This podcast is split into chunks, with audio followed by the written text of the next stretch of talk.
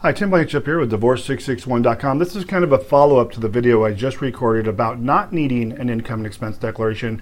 In this video, I want to talk about when you do need your income and expense declaration and why. So, if you have minor children in your divorce, you're going to need to prepare the income and expense declaration and it will need to be filed along with your judgment paperwork, or at least within 60 days prior to your judgment uh, being submitted to court. It needs to be at least 60 days fresh.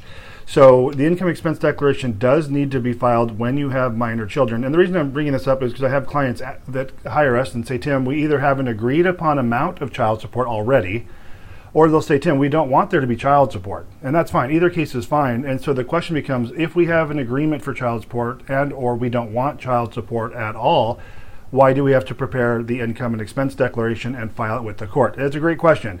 The simple answer is it's just a mandatory form requ- that's required when there are minor children. You have to turn in the income and expense. Both parties do when there are minor children. Now, in reality, the, re- the rationale behind it is they want to look at the income of the parties to see what you guys are making, and based upon your custody schedule, uh, the timeshare percentages, to see if the amount of child support being uh, paid uh, it meets the state minimum guideline amount.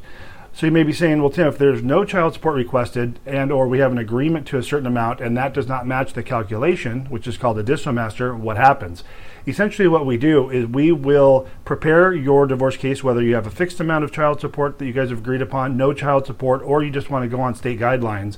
We will turn in a calculation that reflects exactly what you're requesting. Just keep in mind, the purpose of this video was if you have minor children, you need to turn in the income expense declaration. And again, it's for the, the courts to review and make sure the minimum st- uh, standard of child support is being met for the minor children and that they're ta- being taken care of.